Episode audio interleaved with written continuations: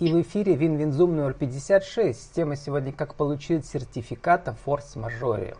Разбор кейсов. Спикер сегодня Владимир Халдеев, юрист Пермской торгово-промышленной палаты. Владимир, добрый день. Здравствуйте. За кадром сегодня я, Влад Воробьев, модератор по техническим причинам. Сегодня видео у меня нет, но надеюсь, спикер и свежая голова компенсируют. И свежая голова как раз Лена, Елена Кощеева. Здравствуйте, Елена. Здравствуйте, всех приветствую. Елена Кощеева, маркетолог Верхнекамской торгово-промышленной палаты. У нас в крае две палаты. Пермская палата, которая, кстати, а, имеет право выдавать сертификаты. Верхнекамская, Лена, по-моему, не имеет права да, выдавать сертификаты Нет, о форс-мажоре.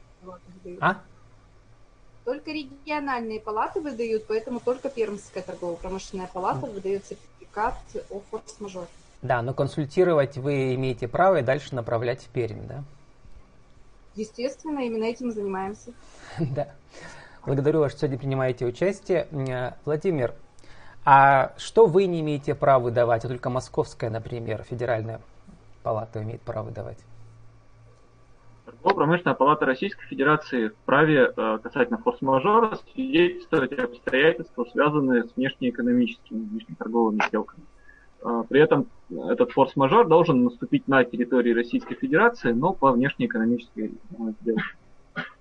Мы же можем выдавать сертификаты и заключения по обстоятельствам непреодолимой силы, наступившим на территории Пермского края. Действует региональный принцип, соответственно, в каком регионе обстоятельства имели место быть, в том регионе палата и вправе соответствующее заключение выдавать. Вот как раз сейчас я нахожусь на сайте perimttp.ru э, в разделе бизнес-саппорт, э, да, поддержка бизнеса. И вот э, там у вас довольно подробная статья, да, там каждый вопрос расшифровывается. В сумме больше 20, 26 вопросов, каждый из них расшифровывается. Какие из них эти пункты самые важные? Давайте с чего мы начнем? Сожалению, не перед глазами. Э, наш ну, там вопрос первый. Коронавирус это форс-мажор или нет? Э, ну, сам по себе коронавирус э, форс-мажором не является, но те последствия, так скажем, в частности, там, ограничительные и запретительные меры властей, различные там остановки производства, связанные с этим, возможно, там сказавшиеся на здоровье каких-то отдельных лиц последствия, связанные с там, наступлением, с их заражением коронавирусом, это может быть признано форс-мажором ну, давайте коротко перескажем. У нас с вами был уже записан на днях подкаст 15-минутный, где как раз мы выяснили статистику. Статистика очень важная интересная, и нужно знать, да, что среди сотен э, обращений в прошлом году, например, к июню прошлого года, за несколько месяцев коронави... Э, коронакризиса, вы только выдали, и эта статистика универсальная по всей Федерации Российской, 5-7% да, из заявок. Почему такой, такое соотношение маленькое? Да, действительно, статистика примерно такова, э, и она не только применительно к нашей пермской ТПП, она действительно федеральная. И, к сожалению, бизнес э, изначально решил, что э, там власти ввели там какие-то ограничительные меры, объявили режим нерабочих дней и так далее. И э, все можно списать под эти э, введенные ограничительные меры. И в этой связи э, в ряде случаев э, стали ненадлежащим образом исполняться, либо не исполняться вовсе те обязательства, которые в принципе исполнить можно было. Э, в частности, это, например, денежные обязательства, это обязательства, связанные с там, поставками товаров, когда этот товар, по сути, был на складе, его нужно было только вот, по сути, там, передать э, лицу приобретшему и так далее. Э, ну вот, э, если анализировать статистику именно Пермской торгово-промышленной палаты, э, то стоит отметить, что более половины отказов в выдаче заключений э, о наличии обстоятельств непреодолимой силы было обусловлено э, тем, что это были обращения по денежным обязательствам, когда, э, соответственно, обратившиеся ссылаясь на ухудшение своего финансового положения, говорили о том, что для них либо затруднительно, либо э, там, вот, скажем так, исполнить какое-то денежное обязательство. Ну, например, э, там какое-нибудь предприятие общественного питания э, арендовывала помещение, и его арендодатель не пошел навстречу и требует, соответственно, арендную плату. В данном случае имеет место быть требование денежного характера, денежные обязательства, которое исполнить Э, несмотря на то, что э, наступили определенные там, последствия, связанные с коронавирусом, в принципе, можно. Да, это затруднительно, поскольку, там, допустим, эта точка общественного питания не работала, выручки не имела и так далее. Но в целом, возможно, ну, допустим, взяв там кредит, займ какой-то и так далее. И вот э, в данной ситуации, как бы э, сильно нам не хотелось помочь предпринимателям, э, мы выдать именно заключение о наличии ФТС непреодолимой силы не можем такой ситуации мы разъясняли, что необходимо договариваться с соответствующим, ну, в данной ситуации, арендодателем, пытаться прийти к какому-то взаимовыгодному компромиссу, к какому-то взаимовыгодному решению. И в этой связи в статистику такое обращение попадало, соответственно, как раз в случае заключения наличия определенной силы. Ну, это вот как, как такой показательный пример. Владимир, я попросил вас до эфира подготовить несколько кейсов положительных, когда вы выдали сертификат, чтобы понять, как бы, какие критерии э, сработали и какие условия предварительные сработали, чтобы люди на будущее знали. У нас сейчас идет третья волна коронавируса, может быть и четвертая, и пятая, то есть мы ничего не знаем про будущее. Ни про будущее мира, ни про будущее России. Но прежде чем вы начнете рассказывать про свои кейсы, давайте мы спросим, э, какие кейсы Ели... прошли через Елену, э, которые она перенаправляла в Пермь или, может быть, в Москву, какие были э, из вашего северного, северной части Пермского края у вас на слуху, Елена?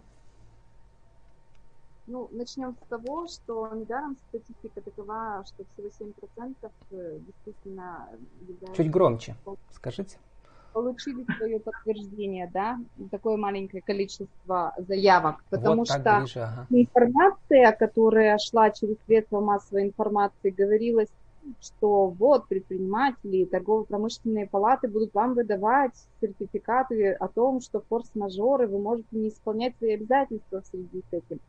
То есть э, вот эта общая риторика через средства массовой информации дала ложное представление многим предпринимателям, и в том числе, естественно, у нас начались звонки, что а, ну отлично, форс-мажор, э, коронавирус, вот у нас как раз э, сдача объекта через неделю, да, а тут коронавирус, и как бы у нас и не готово, мы будем на этой теме как бы мы сможем продлить какие-то сроки. То есть многие захотели этим воспользоваться в этом плане. И приходилось вести именно разъяснительную работу, что, во-первых, ваша сфера деятельности, допустим, вообще не входит в перечень пострадавших. Вы как работали, так и можете работать, продолжать, да. Потом были предприниматели, которые э, также попали э, связи с закрытием э, своих офисов, и э, сложности были как э, ведением бизнеса с клиентами, так и вот с арендной платой. И тоже считали это форс-мажором, и также мы объясняли, то есть, в принципе, далеко не все дошли даже до заявлений в Пермскую торгово-промышленную палату.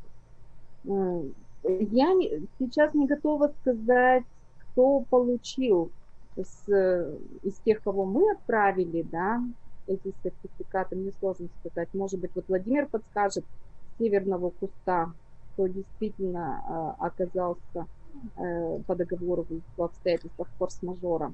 Но в основном все-таки мы вели такую разъяснительную работу о том, что является форс-мажором, а что нет.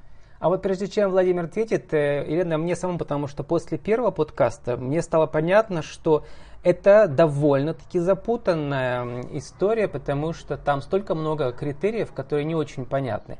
А вам что было понятно? Какие должны быть предпосылки, чтобы человек смог получить сертификат или компания? Которые, по крайней ну, мере, увеличивали вероятность. А здесь все-таки должно быть э, исключение нескольких обстоятельств, да, э, для того, чтобы получить э, форс-мажор. Во-первых, рассматриваются официальные документы, договора, да, с которыми работает предприниматель, а, обстоятельства, кто должен был выполнять какие-то определенные действия и на кого это каким образом могло повлиять. То есть вот из этих трех основных компонентов мы смотрели. Но вы поймите, я не являюсь юристом, то есть я могу... Да, вы маркетолог, вещи... это совершенно другая профессия, да. Потому что я наглядно вижу и что является общим примером, я могла разъяснить предпринимателю. Все остальное мы отправляли в Пермскую палату. Угу. А, Владимир, ну вот такое общее представление у Елены более четкое, мне кажется, чем у вас, а, чем у меня точнее, да, а у вас должно быть совсем четкое. Или вы тоже иногда, а, когда поступают документы, сначала не можете сказать, да, нужно изучать э, подоплеку все дело. Ну, естественно, все документы, которые нам поступают, они э, в последующем анализируются, и иногда бывает, что Э, читаешь заявление, в нем вроде бы изложено все таким образом, что усматривается э, возможность выдачи заключения, но в последующем, анализируя уже более детально э, документы, приходишь к выводу, что в данном случае мы заключение выдать не можем. Ну вот, как пример можно какие случаи привести. Допустим, в заключении предприниматель описывает, что в отношении него распространялся указ губернатора, согласно которому он не мог вести а, свою производственную деятельность и указывает период, в течение которого, по его мнению, он эту деятельность вести не мог. А, вместе с тем открываем, допустим, указ губернатора, где написано, что предприятия, там, включенные в перечень, утвержденный Минпромторгом, деятельность вести могли. Открываем этот перечень и находим там наше предприятие, где, допустим, ну, он, например, нам пишет в запросе, что не мог вести деятельность с 30 марта 2020 года, например, там, по 1 июля. А мы заходим в этот перечень и видим, что им, ну, например, э, не знаю, там, 10 апреля было получено разрешение, дающее право вести хозяйственную деятельность. И мы в этой связи ему отказываем, э, несмотря на то, что в заявлении он это обстоятельство предпочел умолчать. Э, потом вот еще, кстати, что касается случая отказа, э, стоит, наверное, осветить, мы э, столкнулись рядом обращений, когда предприниматели поступают, ну, скажем так, может быть, несколько недобросовестно, но следующим образом, в общем.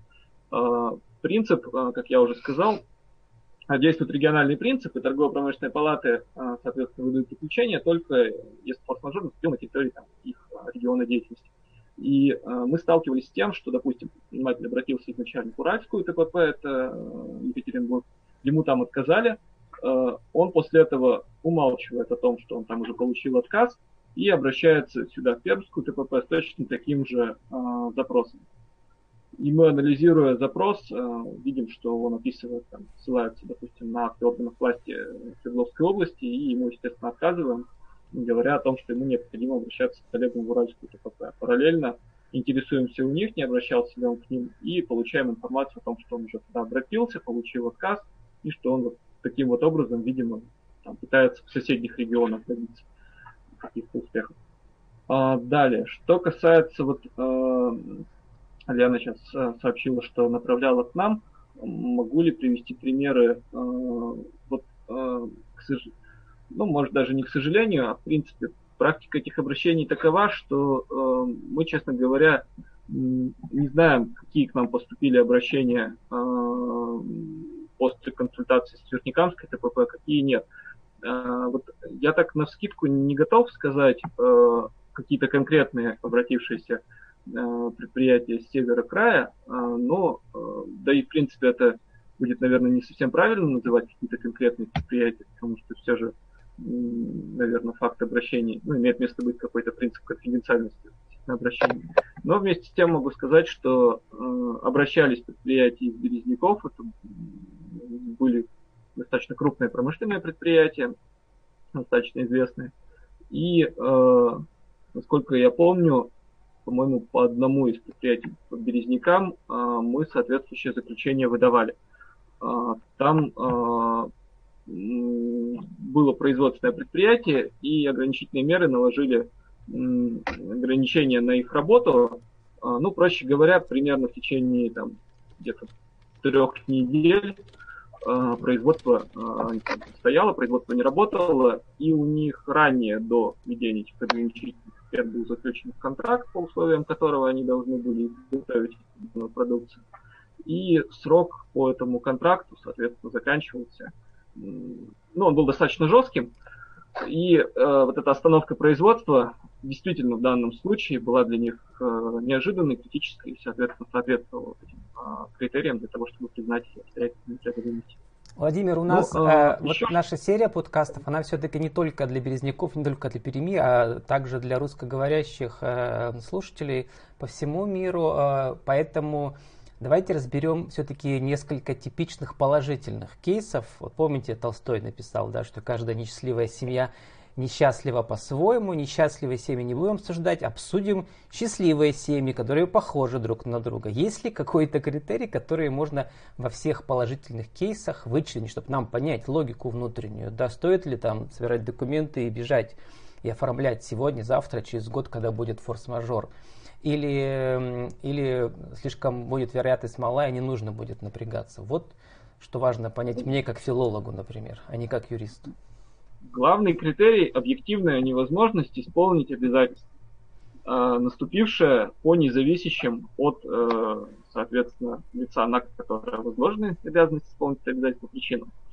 Э, ну, переводя на русский язык, это должно быть такое событие, на которое обратив, ну, лица, в которых имеются обязательства, повлиять совершенно никак не могли, и которая повлияла на них таким образом, что привело к абсолютной невозможности исполнить ими принятое на себя обязательство.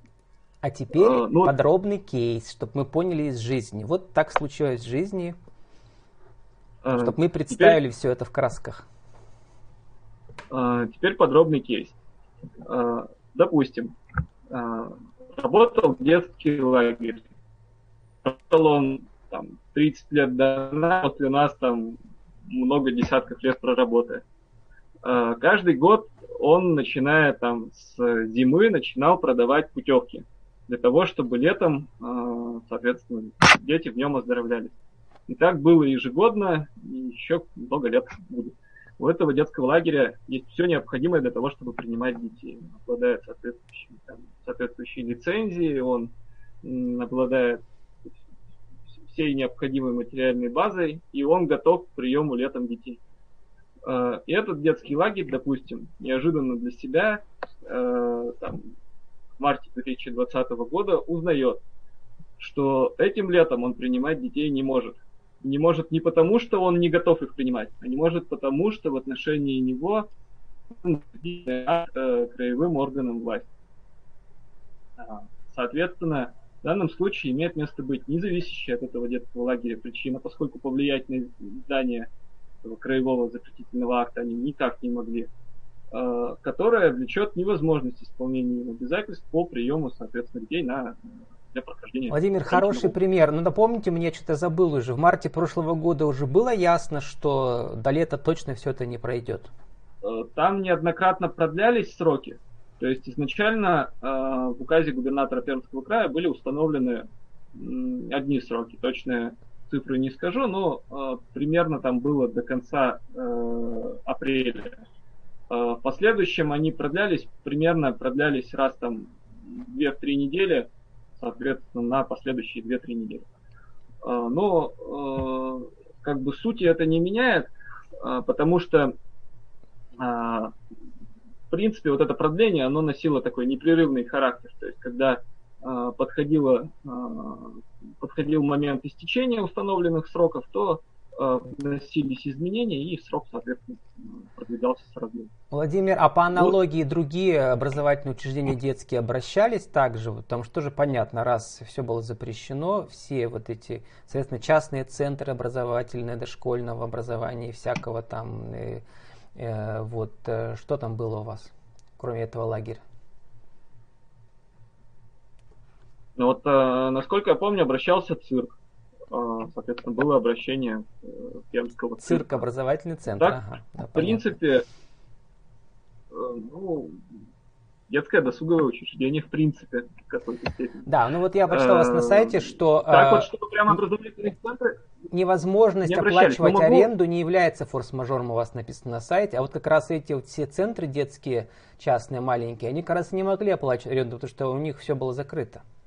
Видите ли, аренда это как раз денежное обязательство.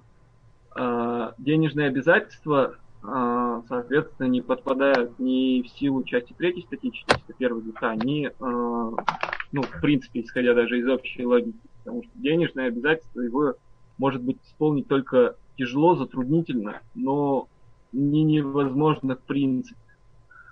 А, вот тут еще какой момент стоит отметить. Не все те, у кого наступили обстоятельства непреодолимой силы, к нам обращались. И с чем это вызвано? А, соответственно, документ торгово-промышленной палаты – это лишь доказательство того, что эти обстоятельства наступили. Но ничто не препятствует а, контрагентам договориться друг с другом о том, что они для себя считают те или иные обстоятельства обстоятельствами непреодолимой силы. И заключив там соответствующее соглашение, либо обменявшись соответствующей там, перепиской, зафиксировать это для себя самостоятельно. Ну, э, например, допустим, имеется там какая-нибудь дорога, ее э, там, никогда не затапливала, не размывала, и она является единственной дорогой вот, там, какого-нибудь предприятия ну, во внешний мир. Э, и тут эту дорогу э, затопило, и она в этой связи там обрушилась. Э, допустим, шли какие-нибудь аномальные проливные дожди. Вот это предприятие выходит к своим контрагентам, уведомляет, что так и так, у него наступили обстоятельства непреодолимой силы, шли э, там проливные дожди, которых в этой местности никогда ранее не было, которые размыли дорогу. Э, и предлагают заключить соглашение, которым признать эти обстоятельства непреодолимой силой. И его контрагенты отвечают, да, это объективно, мы согласны, что это для нас обстоятельства непреодолимой силы. Они заключают соглашение, и нет необходимости обращаться Э, в торгово-промышленную палату и свидетельствовать это. Они сами для себя решили, что это для них таким обстоятельством являться будет. И в этой связи, в тех случаях, когда а, ситуации были достаточно очевидными для а, сторон договора, они могли до нас, в принципе-то, и не доходить, и не обращаться к нам. А вот давайте спросим у Елены. Елены, были у вас э, такие кейсы, когда, ну, например, те же арендодатели шли навстречу, а вообще отменяли аренду на, на несколько месяцев или на полгода, да, у таких центров? Э, частных образовательных или каких-то медицинских, еще что-нибудь?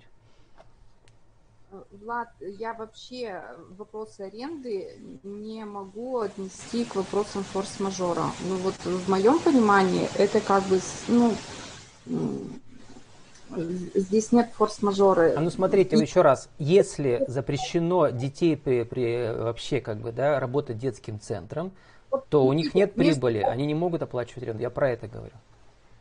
Я понимаю, что э, о чем вы говорите, но вот смотрите, между арендодателем и арендатором отношения с форс-мажором у меня, допустим, по, ну вот э, прямой линии, вот не, может быть из-за того, что нет юридического образования.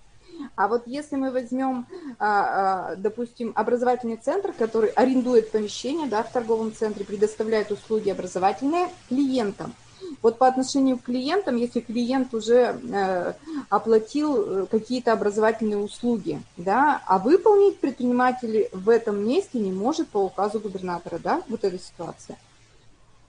Но, опять же, все будет зависеть здесь, что указано в договоре с клиентом. Если там указаны предоставление образовательных услуг, то он их может э, оказывать онлайн. Если там а, э, описано о том, что проведение определенных мероприятий в определенном помещении, в котором сейчас в настоящий момент это сделать невозможно, тогда вот как раз, в принципе, и договаривались между собой клиент и предприниматель о том, что либо эта сумма переносится на какой-то период, либо переносится мероприятие и так далее. А вот с арендой, не знаю, ну, э, чисто договорные отношения. Допустим, могу сказать по березнякам, что в березняках 50% э, арендаторов э, свою арендную плату снизили более чем на 50%. 50%, да? 25% э, снизили на 50%, Процентов 10 вообще никак не снизили, но в принципе я даже знаю те предприятия, которые вообще не снизили за период э, пандемии свою арендную плату, они остались без аренда, э, арендаторов. То есть я вот знаю магазины, даже довольно-таки крупные, которые в этот период съехали.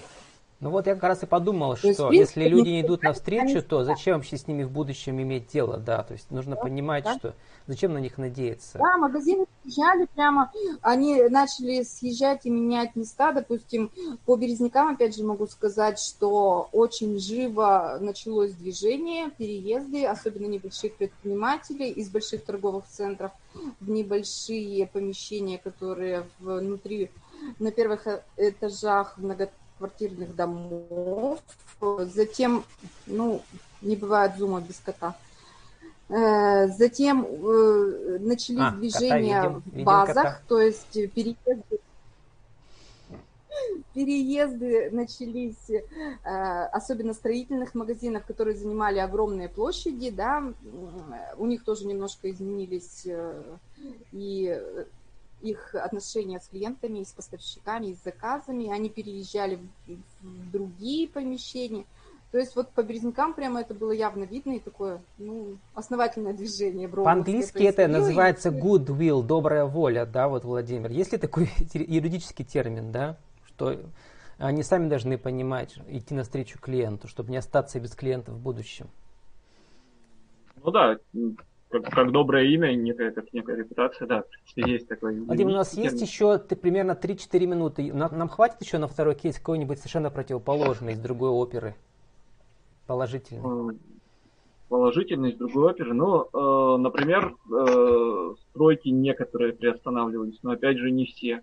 Э, и у нас были по стройкам как положительные э, примеры, так и отрицательные. То есть, когда мы выдавали заключение, и когда заключение, выдачи заключения отказывали.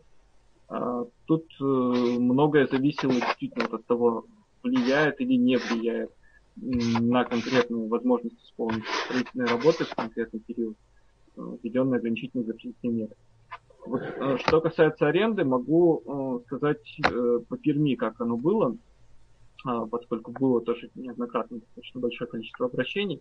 Вот э, крупные торговые центры, по большей части, мы только по одному торговому центру слышали негативную практику, согласовывали со своими арендаторами везде скидку в индивидуальном порядке, но в большинстве случаев эта скидка была, и если смотреть, достаточно часто эта скидка даже переваливала за 50%. То есть крупные торговые центры очень заинтересованы, особенно если это какой-нибудь большой магазин, который арендует более 100 квадратных метров торговой площади, скидки предоставлялись.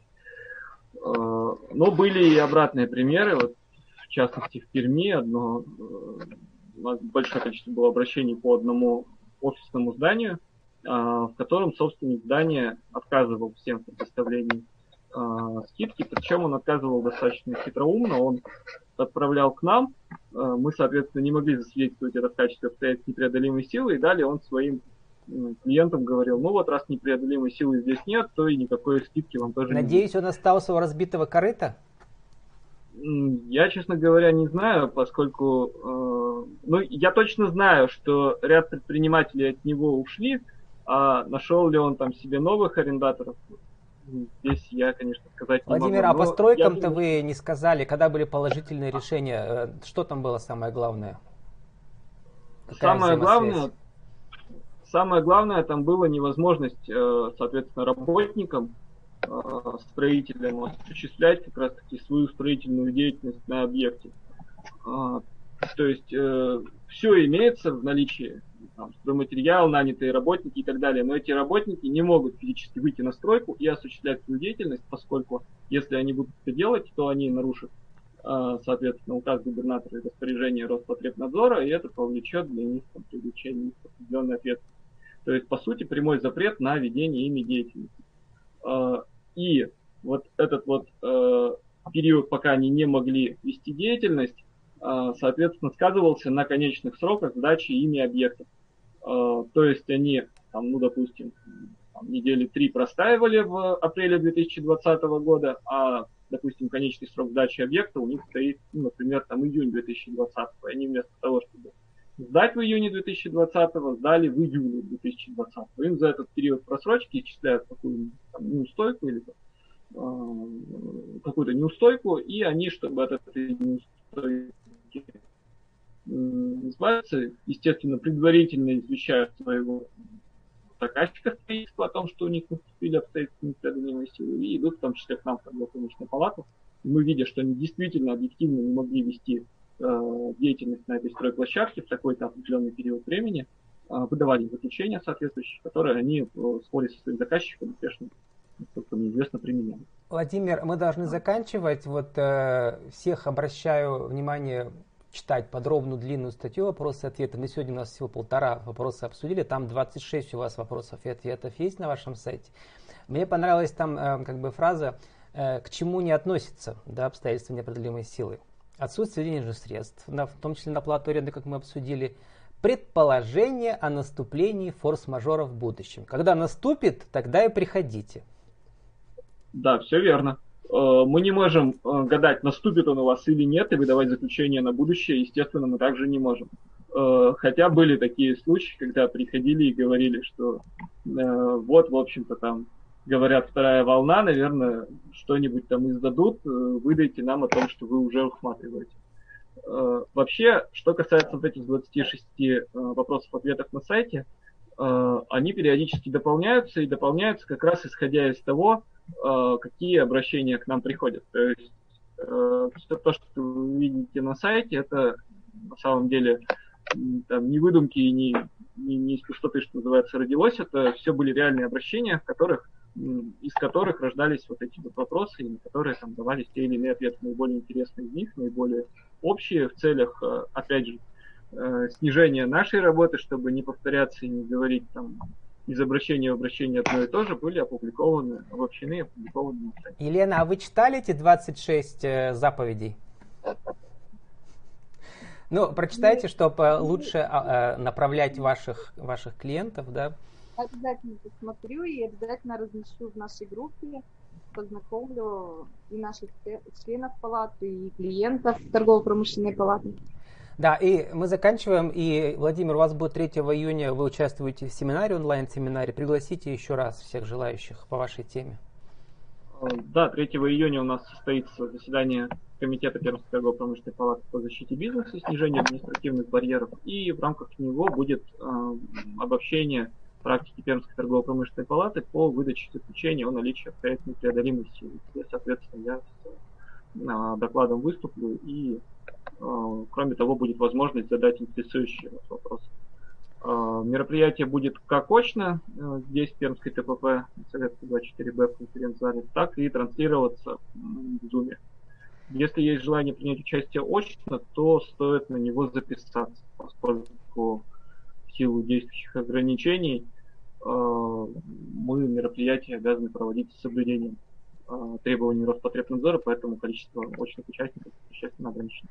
С вами был Видензум номер 56. Тема была сегодня «Как получить сертификат о форс-мажоре», разбор кейса, спикеры Владимир Халдеев, юрист Пермской торгово-промышленной палаты, свежий голова, маркетолог Верхнекамской торгово-промышленной палаты Елена Кощеева, и я, голос небес, точнее, модератор Влад Спасибо, увидимся через неделю. До свидания, всем спасибо.